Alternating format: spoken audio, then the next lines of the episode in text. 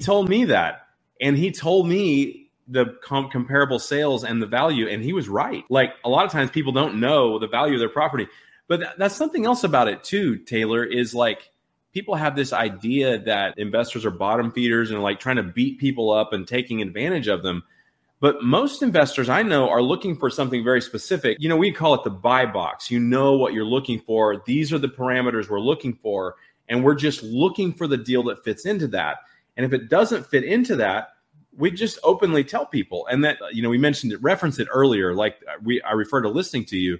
And when I was there looking at it, I was like, this is a good house. And I just told her, here was the conversation I had with her. I would be glad to buy this, but you don't have to sell this at any kind of a discount. I'm an investor. I'm looking for a return on my money.